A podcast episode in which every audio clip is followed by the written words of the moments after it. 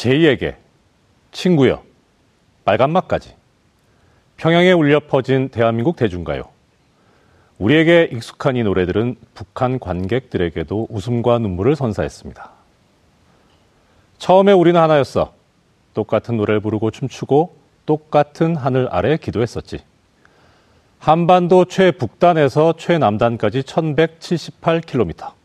그 의미를 담은 윤도현 밴드의 노랫말처럼 남과 북의 역사는 하나였습니다. 이제 한반도의 봄은 찾아오고 있는 걸까요? 11년 만에 성사된 남북 정상회담, 그 운명의 봄 앞에 선 한반도. 이정열의 품격 시대가 팩트체크 해보겠습니다.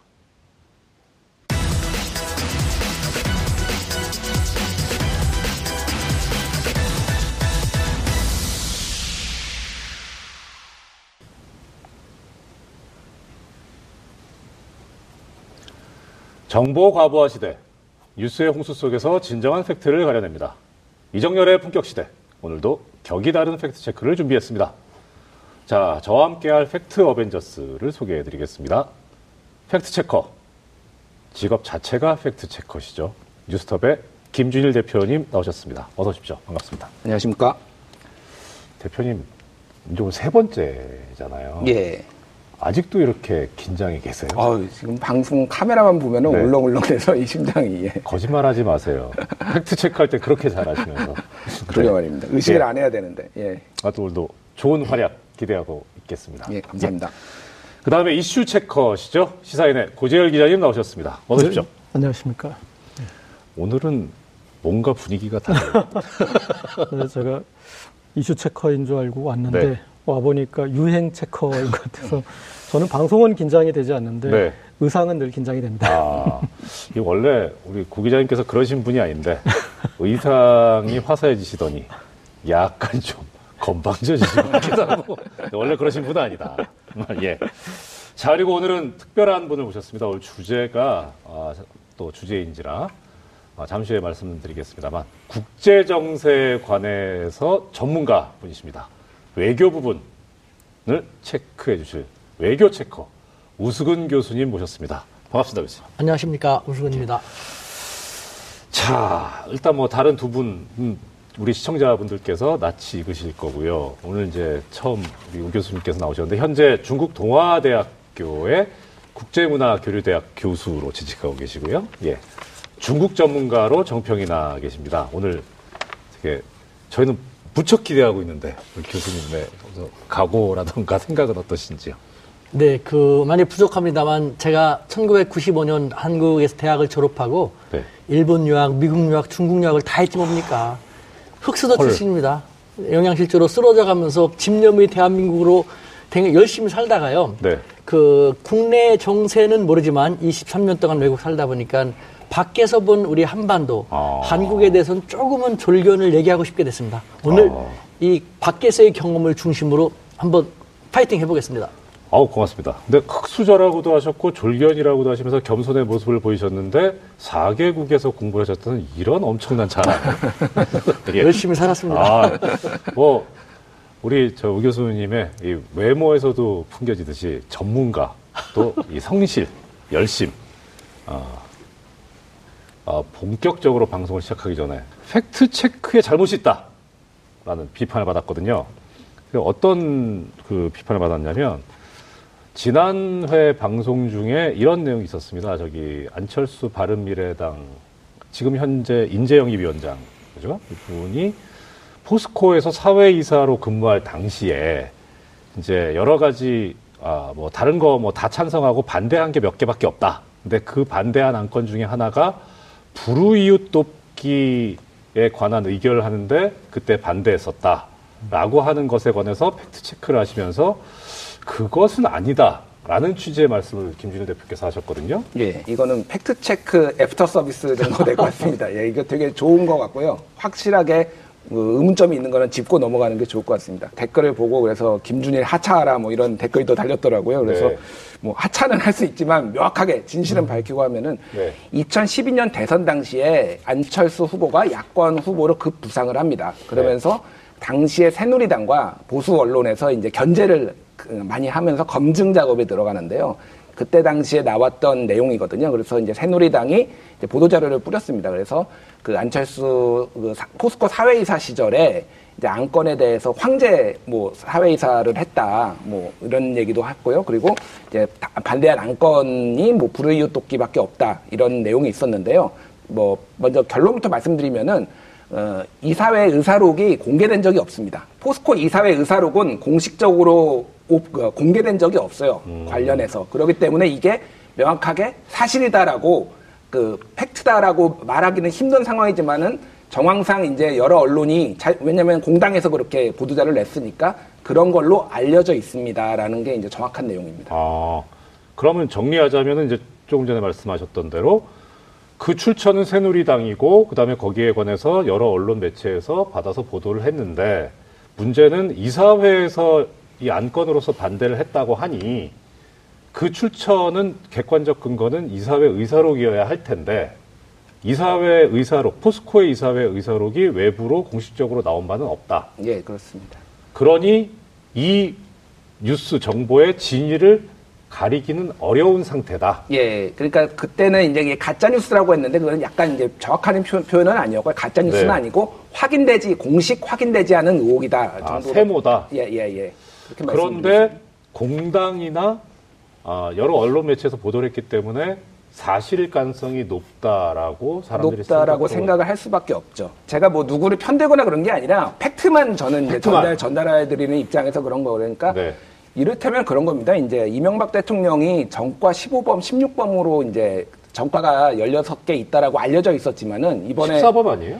구속영장이 이제 공개가 되면서 네. 정과가 11개다. 아, 공식적으로 이제 알려졌거든요. 어우, 이명박 전 대통령 죄송합니다. 저는 14범으로 알고. 그러니까 얼마나 억울하셨, 11번. 얼마나 억울하셨겠는데 나는 정과를 11개밖에 없는데 네. 15, 15번, 16범이라고 하면은 너무 억울하니까 그렇죠. 팩트로만 비판을 하자. 제 취지는 그런 겁니다. 아, 아이고, 예, AS가 사실 힘듭니다. 원래 할 때는 괜찮은데 예. 그러게 말이에요. 저질러 놓으면서 수업한다는 게. 자, 우리 오늘 또, 아, 의상 checker. 유, 유행 checker. 유행 checker. 예. 딱 뭐, 어, 이거 뭐 좀, 어, 외람된 말씀이지만, 우리 고 기자님의 기, 그 얼굴을 보면 봄이 왔다는 생각은 안 드는데, 의상을 보면 봄이 왔다는 생각이 들긴 해요. 죄송합니다. 밖에 얼굴은 아직 겨울인가요? 겨울은 아니고요. 예. 아주 이렇게 보온의 느낌이 들죠. 네. 벚꽃, 뭐 진달래 개나리 다 이제 쭉 피고 봄 기운이 만연한데 유행 체커로서 예. 봄 기운, 예. 봄 어떻게 또 지금 듣고 느끼고 계십니까? 아, 봄은 미세먼지죠. 되게 부정적이세요. 근데 사실 이제 또 이 봄 기운이 지금 세상에 완연합니다만은 근데 우리 한반도를 둘러싼 정세 여기도 또 훈풍이 불어오고 봄 기운이 느껴지는 것 아닌가. 그래서 이게 정말 지금 그냥 심정적으로는 그런 생각이 드는데 정말 이게 팩트상으로 훈풍일지 아니면 오히려 진짜 더 매서운 바람이 불어오는 것인지 그렇게 될 것인지 특히 이제 좀 있으면 남북 정상회담이 열린다고 합니다. 2018 남북 정상회담을 앞두고 우리가 한반도 정세를 아, 두고 우리 이정렬의 품격 시대에서 fact check를 해보도록 하겠습니다. 네, 한반도는 물론이고 이 국제사회가 역사적인 봄을 맞이했습니다. 아, 남북 관계를 둘러서 한반도의 정세 오늘도 이 다양한 시각으로 fact check를 해보겠는데요. 지난주에 평양에서 우리 예술단이 공연을 성공적으로 마쳤습니다.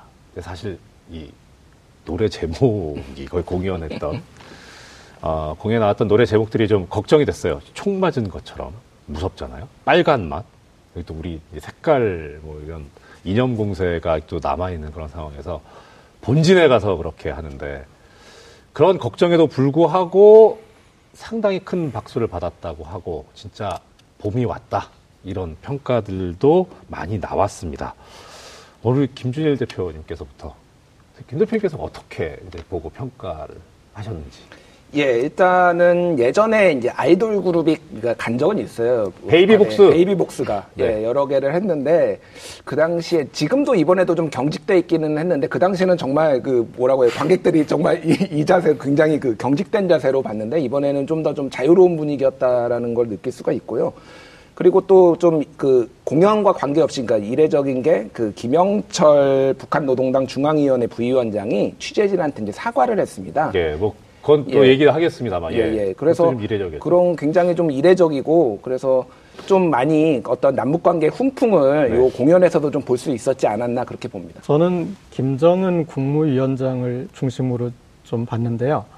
어, 이 예정에 없던 관람을 하지 않았습니까? 그런데 그런 거기 와서 또 사진을 찍고 또 멘트를 남기는 것을 봤을 때 요 정도가 되면 상당히 매니지먼트가 잘 됐다.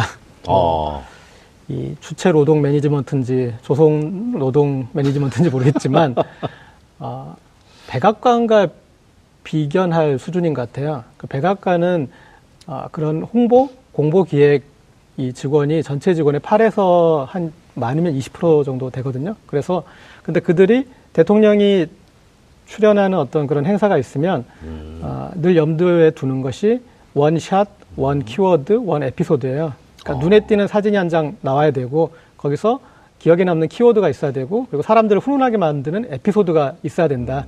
어, 그거 압축하는 거예요. 그러니까 아. 모든 것을 연출하되 거기서 사람들은 이 세 가지를 기억 세 가지밖에 기억 못한다. 이 세 가지를 다 기억할 수 있으면 엄청난 행사를 한 거다. 아. 근데 그런 측면에서 봤을 때 우리가 원샷은 있죠. 뭐냐면 기념사진을 찍었는데 김정은 위원장이 뒷줄에 가서 섰어요. 네, 음. 그러니까 지도자가 맨 네. 앞에 중심에 서지 않고 이제 그런 그 샷을 남겼던 거 그리고 상당히 한명한 명이 도드라진 그런 연예인들 사이에서 사진을 찍었다는 것 남았고 그리고 또 이제 키워드로 꼽을 수 있는 건 뭐 인지상정이라는 표현을 쓰지 않았습니까? 네. 남측에서 문재인 대통령께서 합동 공연을 보셨는데 단독 공연이라도 보는 게 인지상정이다. 그런 이제 그런 표현들을 썼고 또 이제 에피소드는 본인에게 쏟아지는 그런 관심을 알고 어, 내가 레드벨벳 그 공연을 볼지 뭐 궁금해하는 것 같은데 그래서 한번 본 거다. 뭐 이렇게 어떤 그런 것에 대해서 그런 에피소드적인 예, 그런 부분도 남겨줘서 제가 봤을 때는 상당히 어떤 성공적인 어, 그런 그이 대중문화 행사 활용이 아니었나 싶습니다. 자, 이게 사실 평가이긴 한데 지금 말씀은 잘못하면 국가보안법 위반 저촉될 수 있습니다. 반국가단체 고무찬양. 아, 저기 우리가 그 예능을 예능을 다큐로 보지 말자라는 얘기는 네. 이 예능은 예능의 논리를 이해를 해주셔야죠. 네. 제가 다큐도 안 되지만 예능도 안 돼서 조심하겠습니다. 자, 4월 27일 날 평화의 집에서 남북 정상이 머리를 맞대고 역사적인 회담을 하게 됩니다. 2007년 이후에 11년 만에 이루어지는 정상회담인데요. 이렇게 사실 따뜻한 문바람이 불어온 건 맞는데 이게 갑자기 불어왔다?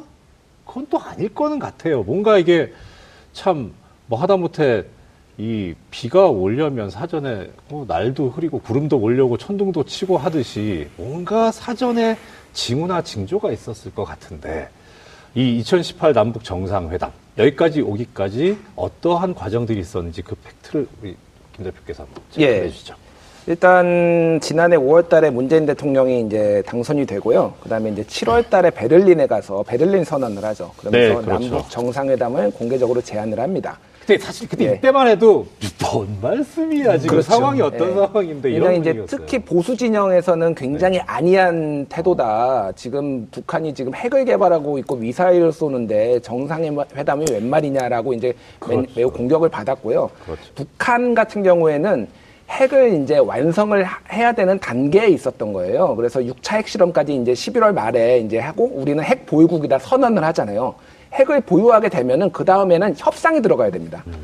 그러니까 협상 테이블에 그 7월 달에는 앉을 준비가 북한이 안 돼 있었던 거고요. 네. 이제 11월에 이제 핵 핵무기 이제 보유국이다 선언을 하고 테이블에 앉을 준비가 된 거죠. 그리고 이제 김정은 위원장이 올해 신년사로 이제 거기 그 응답을 했죠. 남북 그 평화에 대한 이런 것에 대해서 응답을 하고 평창 올림픽을 참석을 하고 그 북한의 이제 그 사절단이 그리고 선수들이 참석을 하면서 이제 급물살이 이제 타결된 거고요. 그래서 일련의 과정을 보면은 어찌됐든 북한은 최대한 협상력을 높이기 위해서 어쨌든 핵을 개발해야 되는 상황인데 작년에는 남북 정상회담이라든지 대화를 할 준비가 안 돼 있고 다 만들었으니 이제는 우리는 최대한 몸값을 올려서 회담을 하겠다라는 이제 그런 상황이고 이제 문재인 대통령이 거기에서 소위 말하는 이제 중재자 운전대를 잡고 잘 그 미국과 북한을 잘 이끌고 지금 나가고 있는 상황입니다. 아, 그러면 그뭐 정리하자면은 이제 그거네요. 북한이 준비가 작년 안 돼 있었는데 올해 이제 준비가 돼서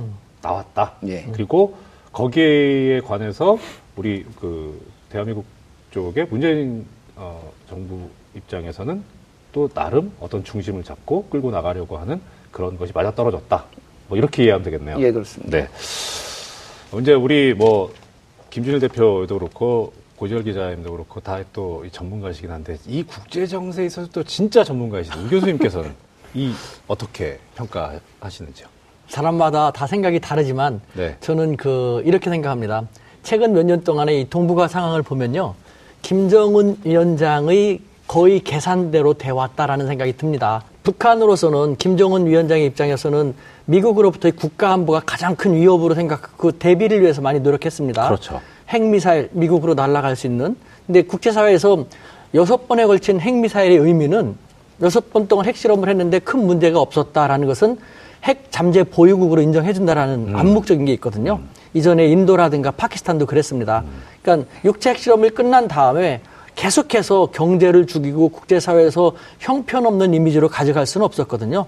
육체 핵실험이 끝났고 문재인 대통령이 집권을 하면서 남북 정상회담에 대한 러브콜을 울리고 그래서 자기들은 생각한 것이죠. 자기들은 보통 국가다. 자기들이 이제 국가 안보의 위협이 덜, 덜했기 때문에 일반적인 국가로서 국제사회에 함께 협력할 뜻이 있다라는 것을 보여줄 필요가 있다. 그래서 이 같은 측면에서 보험을 많이 가져오게끔 또 보험을 계속 당분간 가져가지 않으면 안 되는 그런 김정은 위원장의 생각대로 대강 가고 있다는 생각이 듭니다. 아, 작년 7월에 베를린 선언 나올 때만 해도 아유 이게 무슨 정말 어떻게 하시려고 이러시나라는 그런 생각도 들었을 뿐만 아니라 심지어는 전쟁이 터지니 많이 뭐 하면서 정말 이 긴장의 연속이고 일촉즉발의 위기 상황도 있, 뭐 있지 않았습니까? 네. 예, 그렇죠. 어떻습니까? 그 그런데 이제 아까 우 교수님께서 계산된 행동이라고 하지 않았습니까? 네. 근데 그 계산에서 가장 눈여겨 볼 대목은 코피가 터지기 전에 손을 내밀었다라는 그 부분인 것 같아요. 그러니까 아, 6차 핵실험을 했고 여섯 음. 네. 차례에 걸쳐서 그리고 작년에만 미사일 실험이 19번인가 아마 그랬을 거예요. 아주 가장 극심했던 해였는데 그래서 미국 입장에서는 이 다, 북한이 저걸 완성해 놓은 다음에 대화를 하자고는 할 텐데 음, 그 전에 북한이 그걸 다 갖춰놓고 대화에 임한다는 거는 북한이 우위에 있고 대화를 하게 되는 거지 않습니까? 그 전에 한번 코피를 터트려서 너는 안 되는 애야.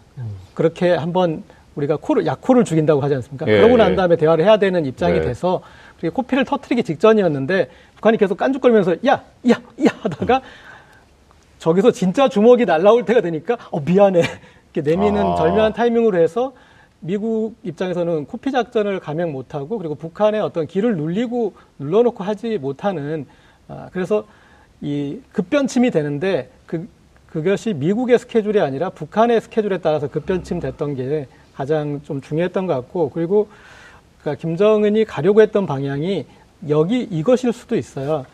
실제 오바마 정부 때하고는 이 안전만 보장하면 미국도 가겠다 그런 제안도 했었고 그리고 어떤 이런 쪽에 대해서 뭐 좀 더 이따가 더 얘기를 하겠지만 선대의 유훈이 반반도 비핵화예요. 그러니까 그 선대의 유훈이 핵미사일 만들고 미국하고 맞짱 뜨라고 이렇게 하지 않았어요. 아, 그래서 이걸 그렇게 변신으로 그냥 보는 것은 너무 아, 이, 좀 본질을 보지 못하는 것일 수도 있다는 생각이 듭니다. 변신이라기보다 아까 이제 우 교수님께서 말씀하셨지만 어떤 시나리오나 계획 그리고 계산된 행동의 일환이었고 그래서 코피 터지기 직전에 바로 수그린 거다. 네. 아, 그렇군요. 일단 4월 남북 정상회담을 시작으로 5월에 예정된 북미 회담까지 과연 최종적인 목적지는 어딜까? 이 목적지 관련해서 한반도 정세를 둘러싼 주변 국가들의 여러 가지 수싸움, 눈치 싸움이 치열한데 하나하나 하나하나 지금 각자 무슨 생각을 하고 있는지 그렇게 복잡한 생각을 하고 있을 것 같거든요. 그래서 우리 품격 시대에서 한반도를 둘러싼 국제 정세와 관련된 나라별 수장들의 생각은 어떨까? 이게 사실 저희가 이 품격 시대가 원래 팩트를 체크하는 데인데 근데 이거는 솔직히 팩트 체크가 안 되는데요. 아닌 게 이 각 나라별 수장들의 뇌 구조를 한번 들어가 본 적이 없어서 그래서 그동안의 언행, 행동 이런 것을 가지고 한번 어, 뇌 구조를 놓고 이야기를 나눠보도록 하겠습니다. 아, 몇 가지 키워드가 있는데요. 이 문재인 대통령의 뇌 구조를 구성하고 있는 아, 남북 정상회담 있고 한반도 비핵화, 개헌, 평창 동계올림픽 성공적 개최, 미세먼지 삼자 회담, 놓 치마 운전대, 찡찡이 토리마루. 지금 뭐 눈에 띄는 게 제일 왼쪽 위에 놓치마 운전대가 있습니다. 예, 그리고 그다음에 아, 남북 정상회담 비핵화가 위쪽에 지금 자리를 하고 있는데 이 한반도 정세 속에서 우리 문재인 대통령에게 다가올 남북 정상회담 어떤 의미로 해석할 수 있을까요? 네. 일단 저 뇌구조에서 네. 그 대통령이 가장 염두에 뒀던 것은 한반도의 전쟁은 안 돼. 아, 이게 가장 이제 중요한 네. 키워드였던 것 같은데 그게 안 보여가지고 조금 우리 제작진에게 아쉽고요. 그 이 문재인 대통령은 초지일관의 입장을 계속 견지하고 있고 지금까지 특별히 변한거나 뭐 바꾼거나 그런 건 없습니다. 네. 그런 이제 신뢰를 주고 있었고 그것을 북에도 그리고 미국에도 줄 수 있었고 신뢰를 줄 수 있었던 비결은 투명성이었던 것 같아요. 그러니까 북한과 이루어지는 것을 미국에게 숨기지 않고 또 미국과 이루어지는 것을 북한에게 숨기지 않아서 어, 투명성을 갖추고 있고 또 하나는 실력을 갖추고 있어서 어 보니까 이 문재인 대통령을 미국이 따라주네? 그러면 북한도 문재인 대통령 운전자로 인정을 해주겠다. 우리가 운전자를 선택할 때도 이 사람이 착하기만 한다고 해서 운전자로 하는 건 아니죠. 운전을 예. 잘해야 되잖아요. 그렇죠. 래서 예. 어떤 신뢰와 실력을 양쪽으로부터 인정받아서 역할을 부여받았던 것 같고요. 최근에 문재인 대통령의 외교, 외교 행보에 대해서 이제 칭찬하는 그런 이제 외신 그 언론인, 그 해외 언론이 많이 있는데, 네. 디 애틀랜틱이라는 미국의 언론에서 최근에 쓴그 기사예요.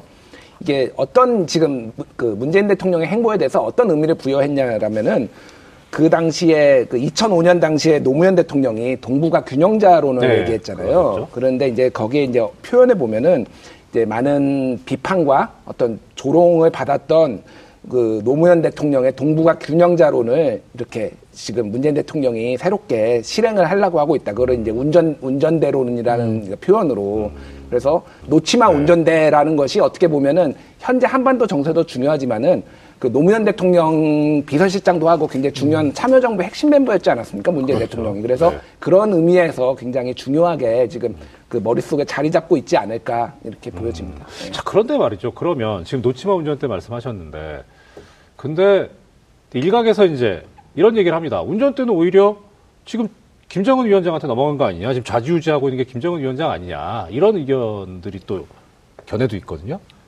교수님 어떻게 보시는지요? 외교는 현실을 토대로 해야 됩니다. 우리의 바람과는 머리- 거리가 멀 수도 있거든요. 우리가 4대 강국을 상대로 강력한 드라이버, 우리 마음대로 가고 싶은데 가고 할 수 있는 그런 운전자는 될 수가 없거든요. 그러니까 strong driver는 될 수가 없습니다. 그러니까 서로 탄 사람들이 4대 강국들의 행선지도 다르고 가는 방향도 다르고 요구사항도 다르기 때문에 각 강력한 driver라면 잔말 말고 따라와 할 수 있지만 우리는 그럴 수 없지 않습니까? 그렇다고 낙담할 필요 없습니다. strong driver는 될 수 없지만 우리는 smart driver는 될 수 있거든요. smart driver, 예. 지혜와 기지로서 예. 이 승객들이 가고자 하는 것을 골고루 절충을 시키면서 이끌어 나간다면요. 가긴 가는 것입니다. 다행히 저마다 다 strongman들이지 않습니까? strongman들은 누구 하나가 예. 드라이버, 운전석을 잡게 되면은 반대하거든요. 불신하거든요. 음. 하지만 우리는 그렇게 강하지는 않습니다. 그렇기 때문에 중견 강국인 한국이 운전석을 앉아가지고 운전대를 잡는 거에 대해서 반발하진 않을 거거든요. 그러니까 우리 문재인 대통령이 특유의 그 온화함으로써, 온화한 카리스마로서 strong driver가 아닌 smart driver로서 쫙 나간다면요.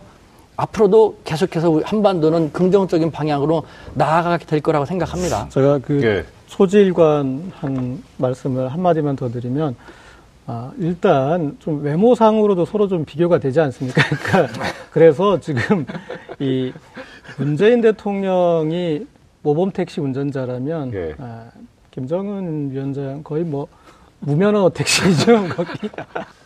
북한의 김정은 위원장은 어떤 생각을 하고 있는지 한번 보겠습니다. 주인공은 나야나. 나의 필살기 핵 개발, 우군 확보, 핫 대비, 뒤늦은 후에 체제 보장, 트럼프 친구 초대. 그리고 핵심에는 레드벨벳. 뒤늦은 후에 다른 건 뭐 이렇게 국제적인 뭐 이런 것 같은 뒤늦은 후에 레드벨벳은 이해 약간 이해는 가는데 뒤늦은 후에요 레드벨벳 이건 뭐 뭐 뭔 얘기입니까? 예, 뒤늦은 후에는 이번에 그 가수 최진희 씨가 불렀던 곡인데요. 아, 예. 아, 저 김정은 위원장 뭐 후회하는 게 있나? 아, 그게 이제 좀 재밌는 게 네. 이게 현이와 덕이 예전에 기억 연식이 예. 되신 분들은 좀 기억을 하실 겁니다. 아, 예. 장덕 씨, 장현 씨. 예, 예. 네. 그래서 1985년도 노래예요, 이게. 그래서 사실은 김정은 위원장의 나이대가 좋아할 노래는 아니죠. 이게 음. 원래는 김정일, 그 아버지인 김정일 위원장이 좋아했던 노래라고 합니다. 그래서 특별히 북에서 요청을 해서 사실 뭐 가수 최진 씨는 본인 노래가 아닌데 이거를 불러야 돼서 처음에 의아했는데 네. 북한에서 김정은 위원장이 만나서 불러줘서 고맙다고 얘기를 듣고 알았다고 합니다. 그래서 어떻게 보면은 일종의 언론 플레이일 수도 있을 거예요. 약간 효심을 드러내는 이런 것들 그런 것들에 이제 김정은 위원장의 언론 플레이일 수도 있고요. 어쨌든 그래서 그 뒤늦은 후에는 이제 애- 아버지 애청곡이었고 레드벨벳 같은 경우에는 아시다시피 이제 이번에 유일한 아이돌 그룹이었죠. 그래서 김정은 위원장이 그 스위스에서 공부를 했고 그 NBA의 데니스 로드맨을 북으로 초청한다든지 그래서 네. 서방의 어떤 대중문화에 대해서 굉장히 해박한 지식을 지식이나 관심을 보여왔고요. 네. 이번에도 공연을 보면서 매우 좋아했다는 그런 후문이 들리고 있습니다. 그래서 평소에도 북한에서 이제 아이돌 나만의 아이돌 그룹을 이렇게 시청한 것이 아니냐 이런 이제 관측도 나오고 있습니다. 뭐 덕질을 하고 계실지도 모르죠. 예, 일종의 덕질. 아버지 애창곡인데 아버지를 환기시켰잖아요. 네. 아, 근데 우리가 이제 지켜볼 게 2000년 남북 정상회담 전에도 김정일 당시 국방위원장이 중국을 갔어요. 네네. 이제 앞으로 우리가 이런 남북 관계를 해빙하고 사회 발전하겠다 도와달라라는 그런 이제 제스처를 보낸 거죠. 아, 그리고 네네. 당신네들은 어떻게 발전했느냐 그런 부분을 보고 왔는데 비슷한 맥락으로 갔다 왔단 말입니다. 그런데 아, 이번에도 이런 로드맵으로 풀릴 때 결국 아, 이 경협에 있어서 마지막으로 가장 아, 직접적으로 도울 수 있는 게 중국인데 중국이 가람 움직일 수 있는 것인지 그 부분을 좀 확인하고 온 것 아닌가. 그래서 이제 중국은 본인들이 이번에 사자 그런 그 이 회담이나 이런 걸 얘기했을 때는 해주겠다라는 얘기였겠죠. 그러니까 북한이 아, 그것을 이렇게 이제 얻어내서 그래서 이제 남북 정상회담, 그 다음에 북미 정상회담의 과정을 거쳐서 아, 그래서 이제 중국이 나중에 도와주는 구조까지를 일단 그렇게 만들어낸 것이 아닌가. 음, 뒤늦은 후회라는 노래를 요청했다고 합니다만 사실은 김정은 위원장은 후회할 게 아무것도 없습니다. 지금은 이보다 더 좋을 게 없다라는 양손에 꽃놀이패를 쥐고 있는 상태거든요. 그와 같은 상태에서 적어도 세 가지, 다음과 같은 세 가지 관점에서 북중 정상회담을 전격적으로 수용했다는 생각이 드는데 첫 번째, 곧 이어 있을 북미 정상회담에서 네. 중국이라는 카드, 즉 중국도 미국 너는 어떨지 모르지만 중국이 우리를 이렇게 원해. 니네가 우리한테 제대로 안 해주면 우리는 중국과 더 친해질 거다라는 중국 카드로 지렛대를 써가지고 간보기. 그렇죠. 네. 북미 정상회담에서의 유리한 입장에 서기 위한 의도가 아. 주 강한 것이죠. 그리고 두 번째는 말씀하신 그대로 돈 주는 결국은 중국입니다. 네. 중국은 중국과 북한은 서로 견원지간입니다. 계륵 어떻게 할래 할 수도 없는 친할 수도 없고 친하지 않는 것을 표를 낼 수도 없고 예. 결국 북한의 입장에서는 무슨 일이 있으면은 의지 기대할 때는 중국밖에 없거든요. 네. 세 번째는 국제사회에 대한 이미지 쇄신인 것이죠. 네. 보라우 나는 계속해서 엄동설한 겨울만 가져갈 생각이 없어. 상대가 괴롭히니까 내가 이렇게 했을 뿐이지 나는 여러분들 국제사회와 함께 어울려서 살 만한 살고 싶은 그런 사람입니다라는 국제사회에 대한 호소 이 저가지, 적어도 세 가지 의미에서 북중 정상회담을 가지게 됐다라는 생각이 듭니다. 어, 아, 이, 이 체제 보장 관련해서 그러면 북한이 원하는 게 뭘까? 그러니까 뭐 예를 들어서 그 중국식의 뭐 개혁 개방? 그래서 중국식으로 가는 거냐? 아니면은 뭐 예를 들어서 베트남식으로 뭐 사회주의 베트남식 사회주의 뭐 이렇게 가는 것이냐. 아무튼 정상 국가로 가는 데 있어서 그걸 인정해 달라는 거 아닌가 싶은데 크게 봐서 어느 쪽으로 예상이 가능할까요?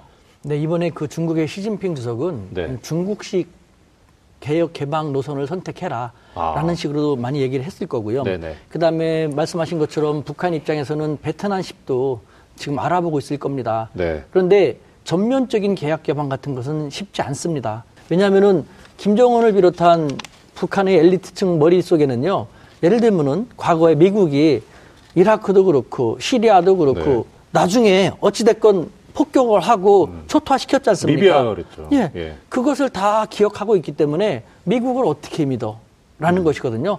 서서히 서서히 포기해도 될 만큼 국제 환경을 조성해 가면서 그 속에서 자기들도 조금씩 조금씩 비핵화의 노선을 걸어가게 된다는 것. 조건부 비핵화, 단계적인 비핵화. 이것은 김정은, 김정은 위원장이 포기할 수 없는 그런 길이라고 생각됩니다. 음, 그러면 이제 남북한에 대해서 알아봤고요. 세 번째. 사실 또 어떻게 보면 아, 이분이 제일 중요할 것 같아요. 이게 제재는 나의 힘. 비핵화. 이거 오바마도 못한 거다. 중간 성적표, 볼턴 말을 들어야 하나? 무역 전쟁, 스캔들 멜라니아, 노벨 평화상. 어, 관심 있어요. 자, 이런 키워드들이 있습니다. 하여튼 이분 주인공 욕심이 있는 분이에요. 그래서 북미 정상회담을 두고 이제 자신의 일이다. 역하 업적이다 하면서 오바마도 못한 일이다라는 뭐 그런 식으로도 얘기하시고 높이 평가를 했습니다. 예. 어떤 내용입니까? 예. 예, 일단 그 이제 남한 특사단이 가서 이제 설명을 했죠. 그래서 남북 그 이제 정상회담을 개최할 거고 거기서 하니까 이후에 이제 그 트럼프 대통령이 오케이를 했고요. 그 펜실베니아 하원 공화당 후보 선거 지원 유세에 가서 이런 얘기를 했습니다. 그래서 이거는 오바마도 못한 일이다. 이 비핵화는 오바마 대통령의 한반도 전략은 뭐 익히 알려져 있지만 전략적 무시입니다. 북한에 대해서. 예, 예. 왜냐면은 그 중동 문제나 이런 것들이 더 중요했기 때문에 여기까지 신경을 쓸 여력이 없어요. 그래서 북한 니들이 뭐라고 얘기하든 우리는 반응 안 할 거예요. 근데 그동안 어쨌든 그게 옳았는지 그러는, 그러는지는 모르겠습니다. 그동안 이제 차근차근히 이제 핵실험도 하고 이렇게 여기까지 왔단 말이에요. 그러면은 오바마 대통령이 해왔던 거를 반대하려면은 핵 문제를 해결해야 됩니다. 트럼프 대통령. 그렇죠. 그래서 둘 중에 하나죠. 폭격을 하든지 북한을 그래서 핵시설을 없애버리든지 아니면 협상을 해가지고 해- 하든지. 근데 지금 어쨌든 이 현재 분위기는 두 가지 카드를 다 쥐- 손에 쥐고 있습니다만은 이제 협상 쪽으로 더 이제 많이 쏠려 있는 상황이고요. 그거를 이끌어낸 거는 문재인 대통령이 이제 큰 역할을 한 것이죠. 예. 자, 그러면 협상제 쪽으로 왔다고. 근데 여기 보면 뇌구조 이런 말 있어요. 볼턴 말을 들어야 하나. 이게 지금 뭔 말이냐면 미국 백악관 국가안보보좌관 내정자입니다. 존 볼턴. 이분이 근데 북한 저승사자래요. 그러니까 이분 말을 듣는다는 건 사실 또 협상 원칙하고 또 다를 수도 있을 것 같거든요. 자, 이제 볼턴에 대해서 저는 그렇게 생각합니다. 외교의 기본은 그 배드가이와 굿가이 같이 두는 거거든요. 음. 네, 그래서 하다못해 우리가 경찰 조사 받을 때도 배드가이 굿가이가 있어가지고 와서 이렇게 윽박지르는 사람과 그냥 아. 다독이는 사람 있지 않습니까? 아, 그런데 볼턴이 만약에 없다면 없다면 어떤 그 문제가 있냐면 어쨌든 지금 북미 대화 국면이지 않습니까? 대화로 간단 말이에요. 그러면 그동안에 강성 목소리를 냈던 사람들이 계속 비판의 목소리를 낼 거예요. 그런데 볼턴, 그 중에서도 제일 센 사람, 네, 투장을 네, 네. 내놓으면 그 사람들은 일단 기다리겠죠. 그러니까 그 안에서 토론이 이루어지고 있다라고 얘기를 생각을 할 거예요. 어, 그런 매파의 입장도 듣고 있다. 또 북한에 대한 카드기도 하죠. 뭐냐면, 어, 그래. 그래서 대화도 해보는데 아니면 바로 그냥 뭐 아니면 우리 바로 도야. 어, 음, 우리는 뭐 육걸은 없어. 어, 육걸 개는 없고 뭐 아니면 바로 도야. 바로 볼턴이야. 라고 이제 그런 효과도 있기 때문에 어, 저는 음, 꽂아 놓은 보릿자루라고 보고 있습니다. 오바마도 못한 일이다 비핵화. 근데 이게 사실 좀 전, 저도 그렇고 많은 분들이 궁금해하시는 게 뭐냐면, 근데 미국은 그럼 어떤 생각인가? 미국도 과연 한반도의 비핵화를 생각하고 있느냐? 사실 그런 적이 있었나? 근데 그런가? 하여튼 그래서 미국이야말로 정말 이 한반도 비핵화에 대해서 어떻게 생각하는 건가? 그렇게 생각하고 있는 건지 아닌지 그걸 또 잘 모르겠어요. 어떻습니까, 그거는? 그럼 한번 제 말을 듣고 한번 판단해 보십시오. 네네네네. 그 사람들이 가끔 저한테 예. 당신은 좌파입니까 우파입니까 묻는데 저는 지금이 어느 시대인데 좌우 아직 나누는 그 양분법 속에 살고 있습니까? 저는 대한민국파라고 얘기를 합니다. 네, 대한민국의 국기의 입장에서 한번 그 지금 앵커님의 질문에 대해서 다 한번 생각해 봤으면 좋겠어요. 미국이 과연 음. 미국이 미국의 국익을 위해서 행동을 하는데 특히 트럼프 대통령은 미국 국익 우선을 강하게 표방하고 있지 않습니까? 네네네. 미국의 국익에 입각할 때 미- 북한의 비핵화가 과연 얼마나 큰 도움이 되는지 아니면 지금같이 남북한의 대립 국면이 더 많은 도움이 되는지 한번 냉정히 비교해 보면 됩니다. 예를 들면은 북한이 비핵화를 하게 되면은 북한 위협이 사라지게 되죠. 예. 그렇게 되면은 한국과 일본 같은 나라는 북한 위협이 사라졌기 때문에 평화롭게 되고 그렇게 되면은 미국이 위상이 이 동북아 한반도에서 지금처럼 강하지는 않을 겁니다. 저는 이제 북한이 미사일, 그 대륙간 탄도미사일과 그리고 핵실험으로 이걸 뛰어넘었기 때문에 지금 네. 큰 판의 변동이 생겼다고 생각합니다. 그러니까 네네. 아, 북한 대륙간 탄도미사일이 미국 본토로 올 수 있다. 네. 네. 얘기가 다르죠, 이제는. 이게 얘기가 예. 이제 이게 달라지는 지점 그리고 거기에 핵실험이 지금 유의미한 수준으로 어, 계속 돼 있고 충분하진 않지만 본토를 타격할 수 있는 건 아니지만 타격할 수 있는 기술로 발전하고 음. 있다라는 것까지는 북한이 증명을 해준 거거든요. 그러니까 그런 차원에서 이 이전과는 다른 어떤 그런 이 게임 공식이 만들어지면서 거기서 그것을 이제 북한이 활용을 했고 그리고 미국이 아, 그런 것들을 이렇게 이제 아, 지금 북한과 대화를 하겠다고 나선 것도 아, 이런 어떤 이제 변화된 국면에 따른 그런 조치인 것 같습니다. 제재는 나의 힘하고 중간 성적표하고가 이제 다 연결이 돼 있는데 네. 제재는 나의 힘이라는 결국은 이 최대 압박 이라고 하는 것이 이거를 끌어냈다라는 인식을 가지고 있는 거잖아요. 근데 네. 그건 어느 정도 사실이거든요. 그러니까 그 트럼프 대통령 미국에 저 정도로 압박을 하지 않았으면 북한이 협상 테이블에 나오지 않았을 까- 가능성이 높습니다.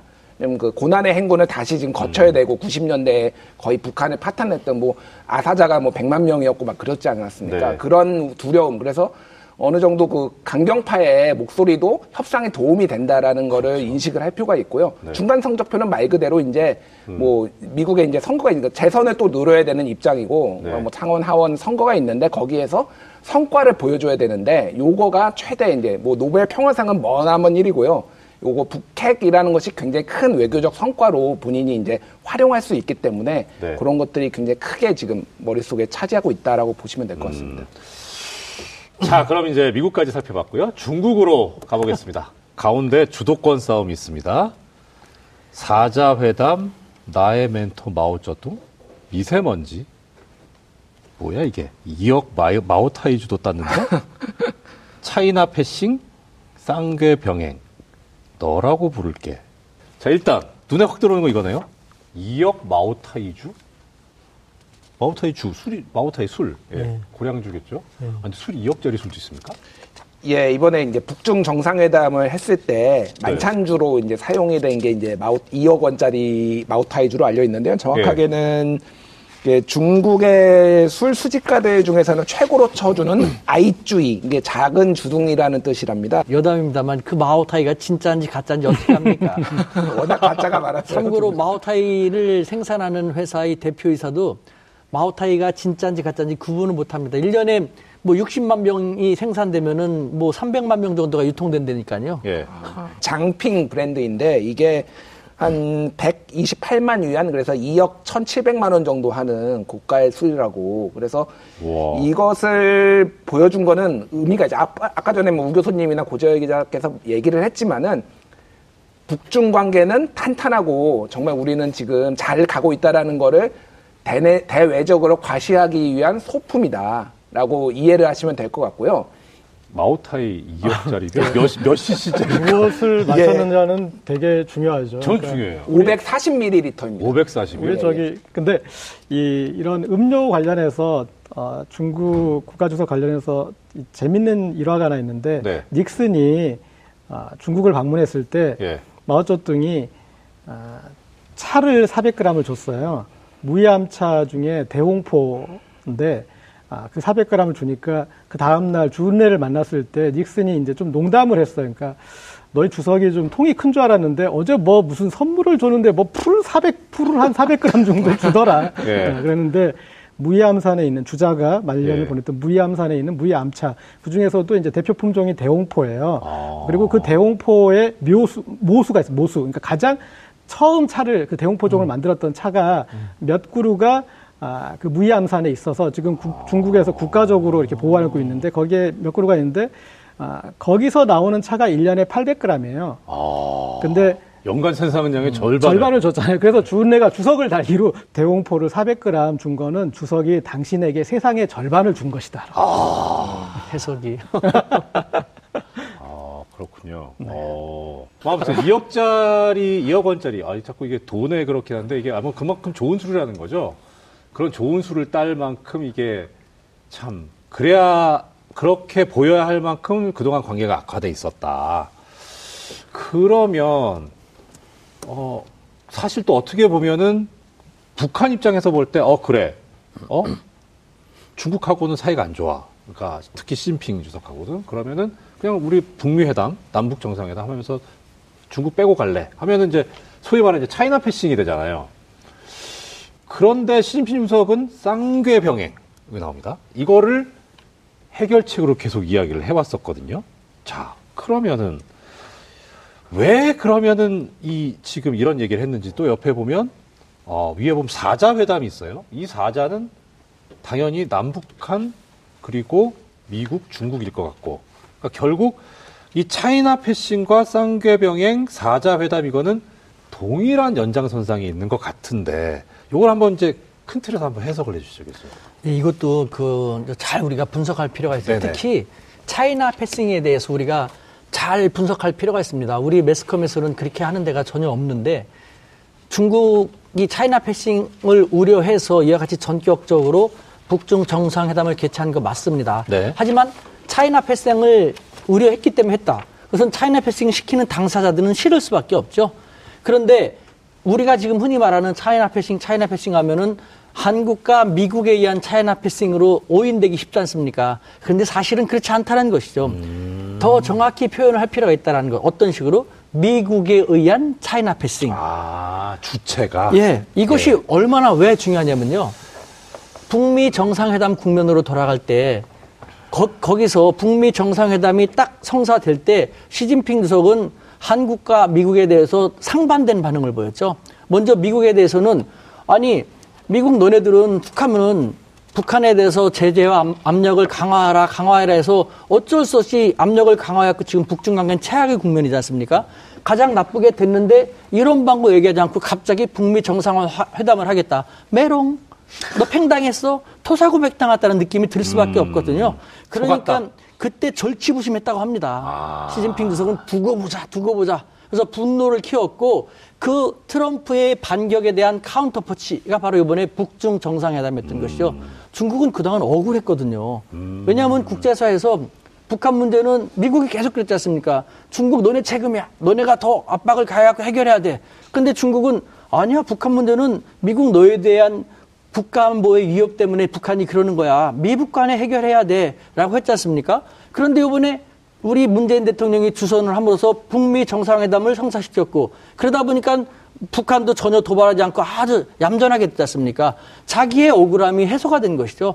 북중 정상회담이 끝난 바로 다음 날 양재츠 정치국 위원을 급파해가지고 자세하게 우리에게 설명했지 않습니까? 그리고 사드 국면, 대면 대면 했던 사드 국면도 싹 풀어주겠다고 했지 않습니까? 따라서 우리는요, 차이나 패싱을 그냥 얘기할 게 아니라 미국에 의한 차이나 패싱이라고 구분해서 얘기를 해야지만 우리 국익이 이 차이나 패싱으로 인해서 나빠지는 게 아니라 우리에게는 더 도움이 될 수 있겠구나라는 것을 느낄 수 있게 되는 것이죠. 음, 그렇군요. 그러니까 차이나 패싱의 주체는 남북한이 아니라 미국이다. 그렇죠. 예, 그리고 중국도 그렇게 느끼고 있고 그래서 오히려 중국 입장에서는 미국이 그동안 북한을 압박하라고 그렇게 해서 따라줬는데 난데없이 대화한다고 덜컥 나서니 이런 황당. 그렇죠. 예. 팽당한 거죠. 그래서 문재인 대통령한테도 술 한 잔 사야 된다. 그렇죠. 2억짜리 마오타이. 한 4억 원짜리는 해야 된다. 어떻게 옆에 술 선물라도 좀 병은, 병은 저 주시면 좋겠어요. 병, 병이라도. 희망합니다. 되게 비쌀 술 겁니다. 자, 이분, 네, 일본 아베 총리의 뇌 구조를 살펴보겠습니다. 뭐, 당연히. 재팬 패싱. 네. 추락하는 지지율. 그립다 트럼프와 브로맨스. 저런. 문재인과 비교하지 마. 비교 안 해. 다음에 위안부 사과, 일본인 납치, 사학 스캔들. 네, 골프 트라우마. 네. 골프 트라우마 뭔지 알 것 같습니다. 자, 일단 먼저 아베 총리가 지금 여러 가지 지금 문제점에 봉착해 있다고 합니다. 내부적으로는 지금 여기 나와 있는 사학 스캔들. 네. 이 정치적으로 지지율이 떨어지고 있고 외부적으로는 재팬 패싱. 예. 일본이 지금 무시당하고 있다. 이런 뭐 얘기가 있는데 정확하게 지금 어떤 상황인지 좀 설명해 주시죠. 예, 일단 아베 총리의 현 상황은 네. 지금 집권 이후에 이보다 더 나쁠 수 없다로 요약할 수 있습니다. 음. 일단 그, 그 사학 스캔들은 정확하게 얘기하면 모리토모 학원의 국유지를 헐값 매각한 거예요. 네. 근데 모리토모 학원이 어떤 데냐면은 극우적인 이념을 기반으로 음. 교육을 하는데요. 그래서 유치원생한테 뭐 이를테면은 뭐 이제 저, 뭐, 그, 그 일본 자위대를 창설해야 된다라든지 뭐 이런 일본 구구파가 얘기하는 것들 그런 것들을 막 교육하는 데거든요. 그래서 아베랑 굉장히 친한 그 개인적으로 친분이 있는 데인데 국유지를 굉장히 싼 값을 넘긴 겁니다. 네. 이게 알려지면서 지금 사퇴 압박, 야당에서는 지금 책임져야 된다 하고 굉장히 큰 스캔들로 일어나서 문제가 되고 있고 지지율이 30%대로 떨어졌어요. 한때는 뭐 50%가 넘고 막 그랬는데 지금 굉장히 지지율이 떨어져서 지금 30% 그래도 높네요.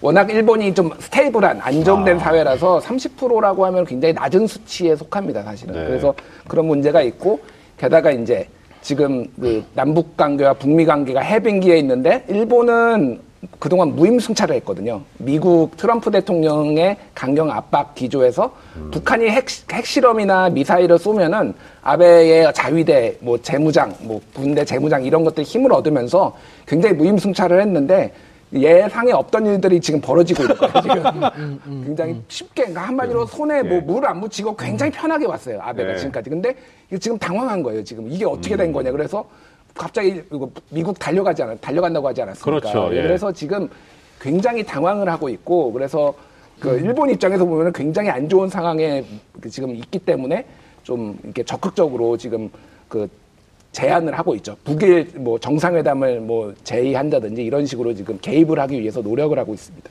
일본이라는 요소는요. 네. 이 동북아에서 저는 그렇게 크게 고려하지 않아도 된다고 생각합니다. 아우 시원해. 왜냐하면요, 예. 일본 스스로 그렇게 해왔습니다. 이건 아. 냉정하게 일본 역사를 분석할 때 일본의 외교에는 전통 아닌 전통이 있습니다. 네. 어떤 전통이냐? 고무신 거꾸로 신는 전통. 고무신 거꾸로 신다가 무엇입니까? 저는 그런 적이 한 번도 없어가지고 배신. 모르겠는데 예. 맞습니다. 군대 갔더니 여자친구가 고무신 거꾸로 그런 거지 않습니까? 배신의 전통이 있거든요. 승자 추종 외교의 원칙이 있어요. 아, 이기는 편 우리 편. 예. 아까도 얘기했지 않습니까? 그 미국에 붙어서 뭐, 그, 미국에 철석같이 붙어 있다고 하는데 그것이 일본입니다. 왜 미국에 철석같이 붙어 왔습니까? 미국이 일인자니까 좋게 말하면 실리 우선 외교거든요. 그럼 지금 그렇게 말씀하시니까 되게 좋아 보이네요. 또 실리 우선. 뭐 냉정하게 평가해줄 거 평가해줘야 되니까요. 지금 또 미국으로 달려가서 트럼프를 만난다는 것 그런 것 같은 경우를 갖다가 이전에 그 일본의 학자가 그런 말을 했어요. 그러니까 아베 수상에 대해서 약간 좀 부정적인 견해를 갖고 있는 학자가 그 미국 트럼프하고의 브로맨스를 막 얘기하고 하니까 그것이 무슨 정상적인 외교냐고 바까 외교, 외교지. 바까 외교. 중국말로 하면 뻔딴 외교인데요. 우리말로 하면 비비 외교. 방송상 얘기해도 됩니까? 비비요? 바까, 뻔딴. 바보 외교. 바보 외교입니다. 아유, 이건 일본 학자 뭐. 자체도 그런 말 한 것이죠. 네. 아니 국익이 바가? 시시각각 바뀌는데 정확한 일본 말로는 바까입니다. 아. 그러니까 국익이 바뀌는데 예. 더군다나 트럼프 같은 경우는 미국 국익을 우선으로 하겠다고 항상 공언했는데 어떻게 미국에다가 모든 걸 올빵을 하겠는가라는. 음. 요번에 또 무슨 일이 생겼다고 미국으로 쪼르르 달려가려고 하지 않습니까? 일본 국내에서 시선은 되게 좋지가 않죠. 그렇기 때문에 일본 국내에서도 아베하고 거리두기에 이미 들어갔죠. 사실은 일본 사회가 부담해야 될 비용이 좀 있다고 봅니다. 아, 이런 북한발 위기의식을 고양시키기 위해서 아베 정부가 상당히 호들갑을 떨었어요. 그러니까 유난을 떨었어요. 그러니까 북한이 미사일 발사를 하거나 뭐 한다고 그래서 우리가 갑자기 전국민 예비군 훈련, 뭐 비상동원 그런 것들을 우리는 하지 않았잖아요. 근데 일본은 사이렌 울리고 비상대피 훈련 그런 거 했어요. 그리고 아, 이런 무기 필요합니다 해가지고 계속 재무장 하나 같은 걸 상당히 당겼고 이쪽으로 상당히 드라이브를 걸었기 때문에 갑자기 이 북한이 저렇게 나오는 게 너무 지금 그러니까 이게 간단한 문제가 아니에요. 예.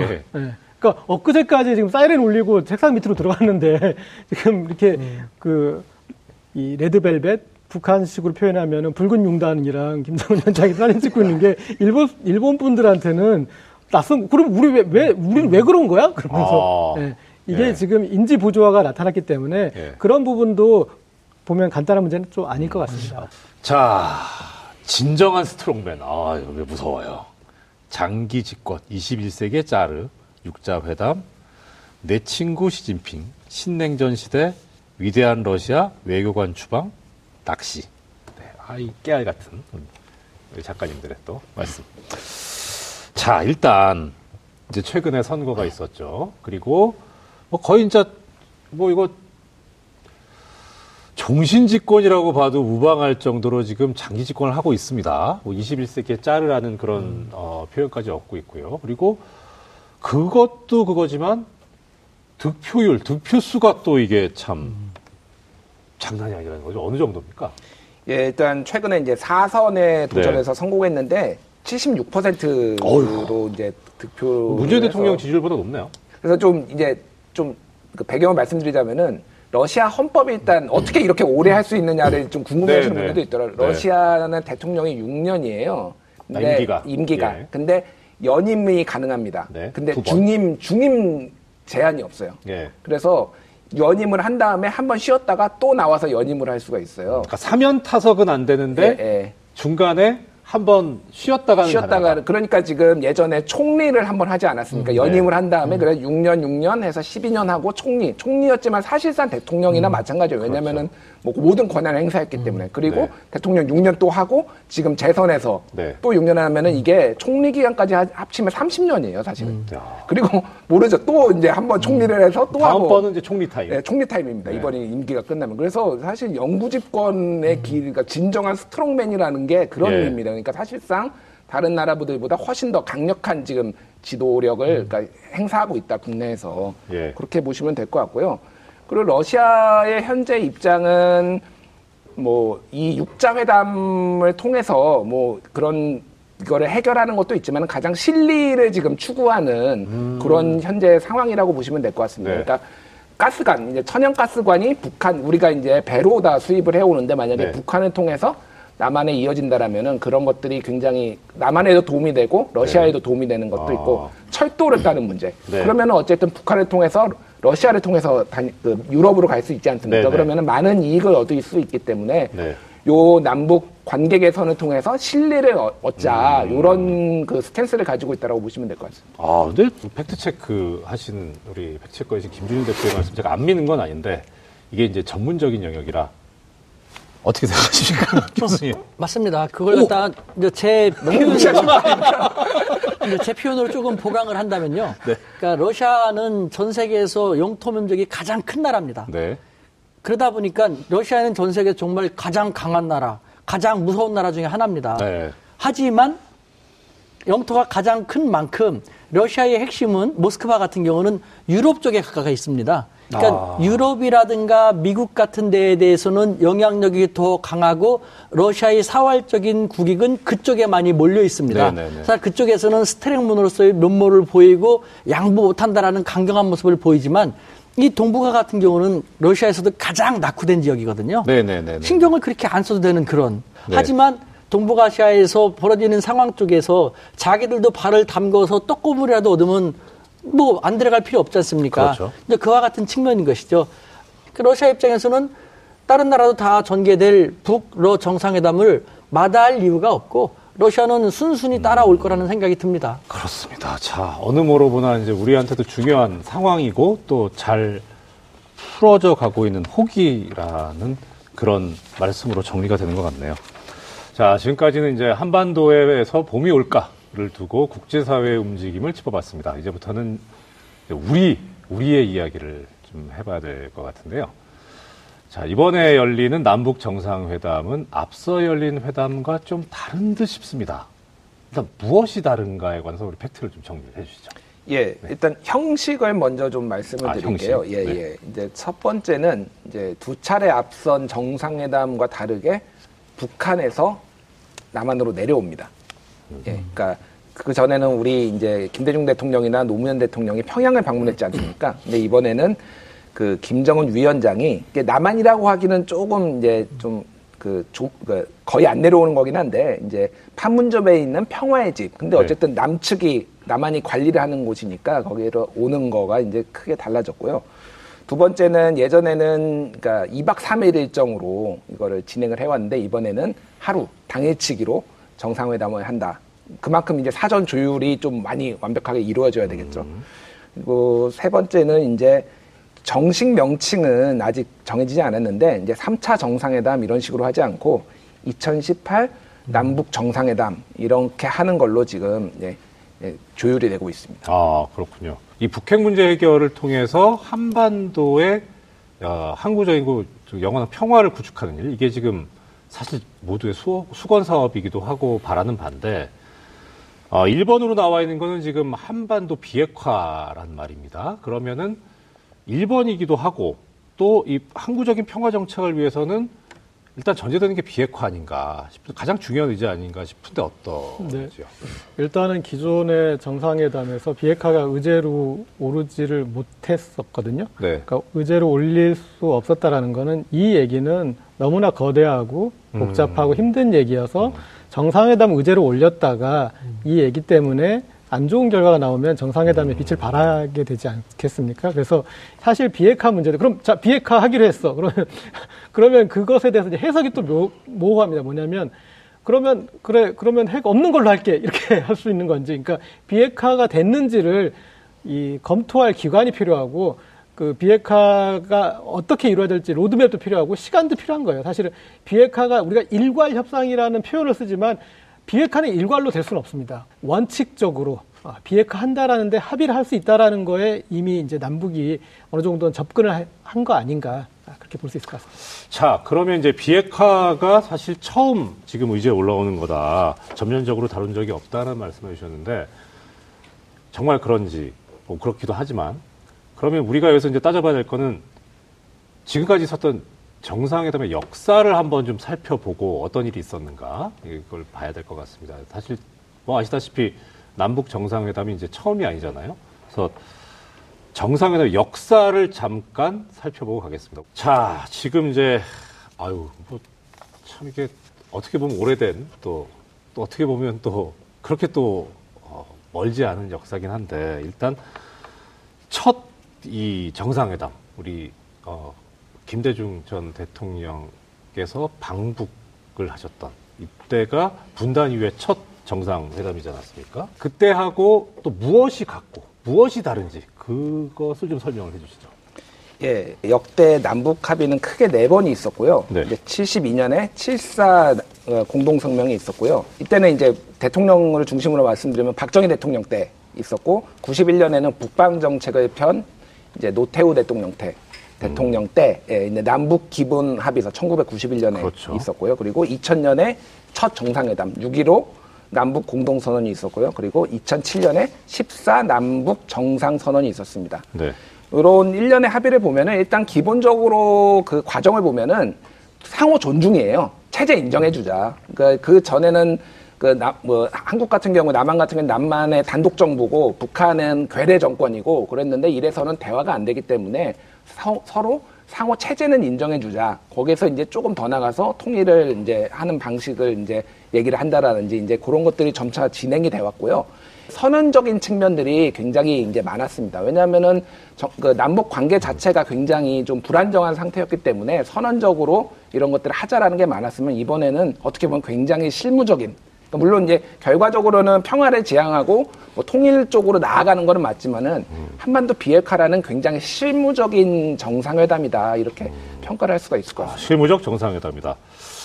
사실 첫 정상회담을 그 하셨던 김대중 전 대통령 당시에 이 어, 국내 정부가 추진했던 대북 정책의 기본이 햇볕 정책이었었잖아요. 그런데 사실 여기 관련해 가지고 이제 김대중 전 대통령의 생각과 사상을 계승했다고 하는 국민의당 이 국민의당이 바른정당하고 통합을 했어요. 그래서 바른 미래당이 됐는데 이때 통합 당시에 가장 큰 또 걸림돌이 뭐였냐면은 햇볕 정책에 대한 입장 차이였었습니다. 그러니까 그 당시 이제 바른정당 소속이었던 지상욱 의원이 뭐라고 얘기를 했냐면 햇볕 정책은 북한 퍼주기 실패한 정책이다 이런 의견을 내놨었는데 사실 이 햇볕 정책 관련해 가지고서는 여러 가지 이제 견해가 이렇게 좀 대립되고 있습니다. 이걸 어떻게 해석을 해야 되는 거죠? 네. 그냥 일단 가볍게 답을 드리면 네. 아, 김대중 전 대통령 임기가 2002년까지였는데 네. 아, 북한이 핵실험이나 미사일 실험 지난해도 했지 않습니까? 네. 15년이 지났는데 네. 햇볕 정책으로 퍼주기를 했는데 북한이 적금을 든 것 같아요. 그래가지고 그 돈을 지금 나눠서 개발했다는 얘기인지 15년이 지났는데 그때부터 아 그리고 이명박근혜 정부가 9년이었습니다. 햇볕 정책 탓으로 돌리는 게 그 9년이었는데 그러면 어, 이명박 정부 첫 해에 햇볕 정책 때문에 이렇게 북한이 저런 식으로 됐다 이렇게 말하는 건 말이 돼요. 그렇지만 그걸 9년 동안 써먹을 수 있는 카드는 아닙니다. 그럼 9년 동안 우리는 아무것도 안 했는데 오직 저것 때문에 잘못됐다 그 얘기밖에 되지 않는 거지 않습니까? 아니 그 아까 말씀하셨던 적금 아니라 음, 그러니까 햇볕 정책 때 퍼줬어요? 네, 받았어요? 저축해서 예, 뭐 예를 들어 전기예금을 들어서 적금 들어서. 네. 예, 그래서 이자를 불려가지고 그렇지만 9년이면은 자, 네. 9년이면 우리가 아, 초등학교 중학교잖아요. 그러니까 아 그러네요. 초등학교, 중학교 그 9년 동안 공부 못한 걸 내 유치원 잘못 나와서 그랬다라고 탓하는 거는 말이 되겠습니까? 그거는 이제 말이 안 되는 거고요. 저는 이제 구분법을 아, 이렇게 좀 구분을 했으면 좋겠습니다. 남북 관계를 국내 정치에 이용한 세력과 아, 아, 남북 관계를 위해서 국내 정치까지 희생했던 세력으로 아, 그렇게 이 나눴으면 좋겠고 그 세력이 어느 쪽이 누구와 해당되는지는 제가 나누지 않겠습니다. 그것은 아, 저보다 전문가 또 전문가보다는 역사가 평가를 할 것이기 때문에 그때 나눴으면 좋겠고요. 이제는 그런 식으로 질문해서 이렇게 아, 진흙탕 싸움을 할 시기는 지난 것 같습니다. 아, 이 남북 문제를 이용한 자, 남북 문제에 희생한 자. 어유 상당히 어, 와닿는 표현이네요. 자, 그러면 어, 자유한국당의 홍준표 대표가 했던 말인데 북핵 문제에 관련해서 30년 동안 이 북한한테 많이 속았다. 그래서 이번 남북 정상회담 실효성 관련해 가지고 나오는 그 말인데요. 특히 이제 두 번에 걸친 남북 정상회담의 결과 나, 북한이 남북 대화를 빌미로 오히려 핵 개발했다라고 이야기를 하면서 예를 들어 이런 얘기를 합니다. 김대중 대통령이 2000년 6월에 평양에서 정상회담을 하고 돌아왔는데 그리고 거기서 한반도에 전쟁은 없다라고 선언을 했지만 그 이튿날부터 김정일 위원장이 바로 핵전쟁을 준비했다. 또 2007년 정상회담 후에도 북한이 바로 핵실험을 했다. 이런 얘기를 하거든요. 어떻습니까, 이게? 이제 결과적으로 보면은 남북 정상회담이 한반도 어, 핵 문제를 해- 해결을 못한 거는 맞, 맞습니다. 예, 네. 그러니까 뭐 완전히 틀린 말은 아닌데 그러면 네. 이런 발언의 배경은 인과관계, 최소한 상관관계가 이제 음. 성립을 해야지 네네. 주장의 정당성을 얻지 않았습니까? 남북 네. 정상회담이 뭐 기회를 줬다, 핵 개발을 네, 할 네. 기회를 줬다. 근데 이제 북한, 아니, 그러니까 북한이 아니라 남한이 진보 정권일 때는 미국은 보수 정권이고 네. 어, 남한이 보수 정권인데 미국은 진보 정권이고 그래서 네. 항상 약간의 엇박자나 음. 이런 갈등 관계가 있었고 정권이 바뀔 때마다 이 문제가 발생을 했어요. 그러니까 네. 부- 특히 미국이 이제 바뀔 때마다. 그래서 보면은 2000년에 정상회담을 처음 했지 않습니까? 그러면 나, 북한의 첫 핵실험이 언제인지 아십니까 혹시? 잘 기억 안 납니다. 예. 북한은 2006년에 핵실험을 했습니다. 첫 아, 핵실험을. 예. 그러면은 2000년에 하고 2006년에 핵실험을 했는데 그게 남북 정상회담 때문에 6년 뒤에 적금. 아, 예, 물론 그 돈을 열심히 모아둬서 예. 뭐 했을 가능성도 있지만 예. 그거보다는 국제 정세가 변했다. 핵심적인 아. 거는 뭐냐면은 클린턴 정부에서 부시 정부로 바뀌었어요. 네네. 그래서 클린턴 때는 이제 핵 폐기를 위해서 NPT 탈퇴한 이후에 이제 뭐 중수를 제공한다든지 이러면서 바- 단계를 밟지 않았습니까? 근데 네. 이제 북한, 그러니까 아니 미국 이제 부시 정부가 들어오면서 이제 9.12 테러가 나고 악의 축으로 규정을 받으면서 네. 거의 대화가 끊기고 그러니까 어, 이래서는 안 되겠다라고 하면서 이제 북한이 본격적으로 핵을 개발을 한 거죠. 그 인과관계는 예. 북한이 악의 축으로서 취급을 받은 이후다. 뭐 내막이 어떻든 간에 뭐 일각의 그런 의견도 있으니까 우리가 저기 인도적 차원에서 쓰라고 돈 주고 지원해 준 거를 아무리 시간이 지났지만 어 뭐 그게 핵 개발에 들어갔다고 하는 얘기도 있고 또 심지어 이제 뭐 NPT 탈퇴 같은 말씀도 하셨지만은 국제사회 약속을 깬 적도 있고 그래요. 도발을 해왔기 때문에 그런 의구심이 드는데 일단은 자 그거 먼저 한번 보고 가죠. 북한이 국제사회와의 약속을 깼던 어떤 역사, 과거하고 또 지금 현재 상태하고 놓고 비교하면 뭐 어떻게 예측 가능하거나 전망 가능한 것이 있는지요? 충분히 있습니다. 네. 하지만 우리가 좀 오랜만에 새로운 훈풍, 새봄 국면이 네. 도래하고 있지 않습니까? 네. 이걸 갖다가 정말 확실한 음, 봄으로 계속 이어나갈지 네. 아니면 꽃샘추위를 몇 번 더 초래한 다음에 또 다시 엄동소란으로 돌아가게 될지는 지금부터 우리가 하기 나름인 것이죠. 아. 뭐 판사하셨으니까 잘 아시지 않습니까? 재판할 때는 양 당사자가 있지 않습니까? 네. 서로 각자 얘기만 하죠. 양측의 얘기를 우리는 합리적으로 객관적인 자세로 듣고 판단을 해야 되는 것 아닙니까? 북한만 탓하기 전에 정말 북한을 탓하는 상대방들은 북한에게 너 무장 해제 말 들어주면은 우리가 보호해 줄게 라고 하면서 정말 밑으로는 총을 겨누고 또 다른 사람을 칼을 겨누고 있지는 않은지. 아, 음, 정말 진정한 한반도 평화와 안정을 위한다면은 그리고 비핵화 정말 북한의 비핵화를 위한다면은 안보 불안을 해소시킬 수 있는 단계적인 조치도 합리적일 수 있지 않습니까? 들어줄 수 있도록 양측을 조절하고 중개하는 그것이 스마트 드라이빙의 일환이겠죠. 이제는 우리가 하지 않았던 한쪽에 치우치지 않는 그런 외교를 할 필요가 있는 것이죠. 어, 이제 지금 4월이고 4월 정상회담 한다고 하니 27일 날이죠. 운명의 이 봄날을 앞두고 야 이거는 진짜 이거 하나만은 이번 회담에서 꼭 성사됐으면 한다 하는 그런 뭐 바람이랄까 소망이랄까 희망을 한 분씩 좀 말씀. 그러니까 사실 이제 굉장히 소박합니다. 그러니까 뭐냐면은 이 남북 정상회담이 모든 걸 기대하리라고 그 바라진 않고요.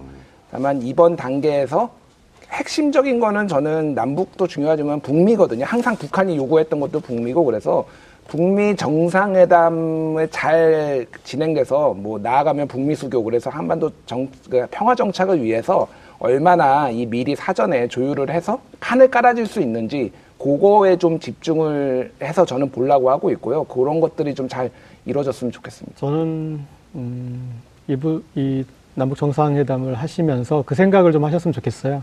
아, 역사에 한 줄이 남을 것인가, 한 문단을 남길 것인가, 당신들이 기로에 서 있다. 어떤 차이가 있습니까? 저, 저, 저, 저 이해를 짐작은 하겠는데. 네. 예, 아니, 그냥 시원하게 말씀. 이번에 성과를 내면 네. 그분들에 대해서 한 문단이 음, 쓰일 것이고, 네. 뭐 이번에도 지지부진하면 그냥 한 줄로 요약되겠죠. 아, 그러니까 성공했으면 좋겠다. 네. 한 문단. 교수님께서는. 네, 외교가 어렵다 어렵다 하는데 제가 이렇게 볼 때 반드시 그렇지만은 않은 것 같습니다. 우리가 한반도 주변 주요 각국 정상들의 내구도 속에 들어갔다 나왔지 않습니까? 외교도 사람이 하는 것입니다. 그러니까 그 사람들이 처한 입장에서는 어떠한 수를 들고 나올 것이고 들고 나올 수밖에 없다라는 것도 우리가 알 수 있을 거거든요. 어렵다고만 생각하지 말고 적극적으로 역지사지해서 파고 들어가는 그런 모습이 필요한데요. 이번에 남북 정상회담 한 번에 많은 걸 이룰 수 없습니다. 다만 앞으로 더 자주 만나서 소통을 함으로써 서로와 서로의 오해와 불신을 허물어 나갈 수 있는 진정으로 역지사지 계기가 될 수 있는 첫 걸음을 만들어 주셨으면 고맙겠다라는 생각이 듭니다. 아, 세분 말씀에 공통적으로 흐르는 것이, 그러니까, 한꺼번에 다, 이번에 다 이루어질 수 있는 건 아니지만, 그렇다 그래서 또, 어, 희망을 버려서는 안 되는. 그러니까, 정말 잘 돼서, 고객의 말씀대로 한, 역사의 한 문단을 자, 남길 수 있게 하되, 통 크게 한 페이지 네. 정도 하시죠. 좋습니다. 네. 그리고 또 우리가 그렇다고 어렵다고 생각하지 말고 적극적으로 참여를 하고 그래서 넓게는 북미 수교까지 바라보는 그런 자세로 이렇게 지금 한꺼번에 이루려고 하지 말고 차근차근 밟아 나갔으면 좋겠다. 아, 예, 중요하네요. 결국 그 모든 것을 관통하는 것은 스마트한 드라이빙이 필요하다. 자, 봄이 혈관 속의 시내처럼 흘러 삼동을 참아온 나는 풀포기처럼 피어난다. 이게 윤동주 시인의 봄의 한 구절입니다. 봄, 참 좋죠. 추운 겨울을 보낸 이 한반도에 따뜻한 봄이 오기를 기대해 봅니다. 희망을 가지고 있다는 건 참 좋은 거죠. 이정열의 폭격시대 오늘 마치겠습니다. 함께 해주셔서 고맙습니다. 안녕히 계십시오. 오늘 방송 좋았나요? 방송에 대한 응원 이렇게 표현해 주세요. 다운로드하기, 댓글 달기, 구독하기, 하트 주기. 저 좋은 방송을 위해 응원해 주세요. 다운로드하기, 댓글 달기, 구독하기, 하트 주기. 기억하셨죠?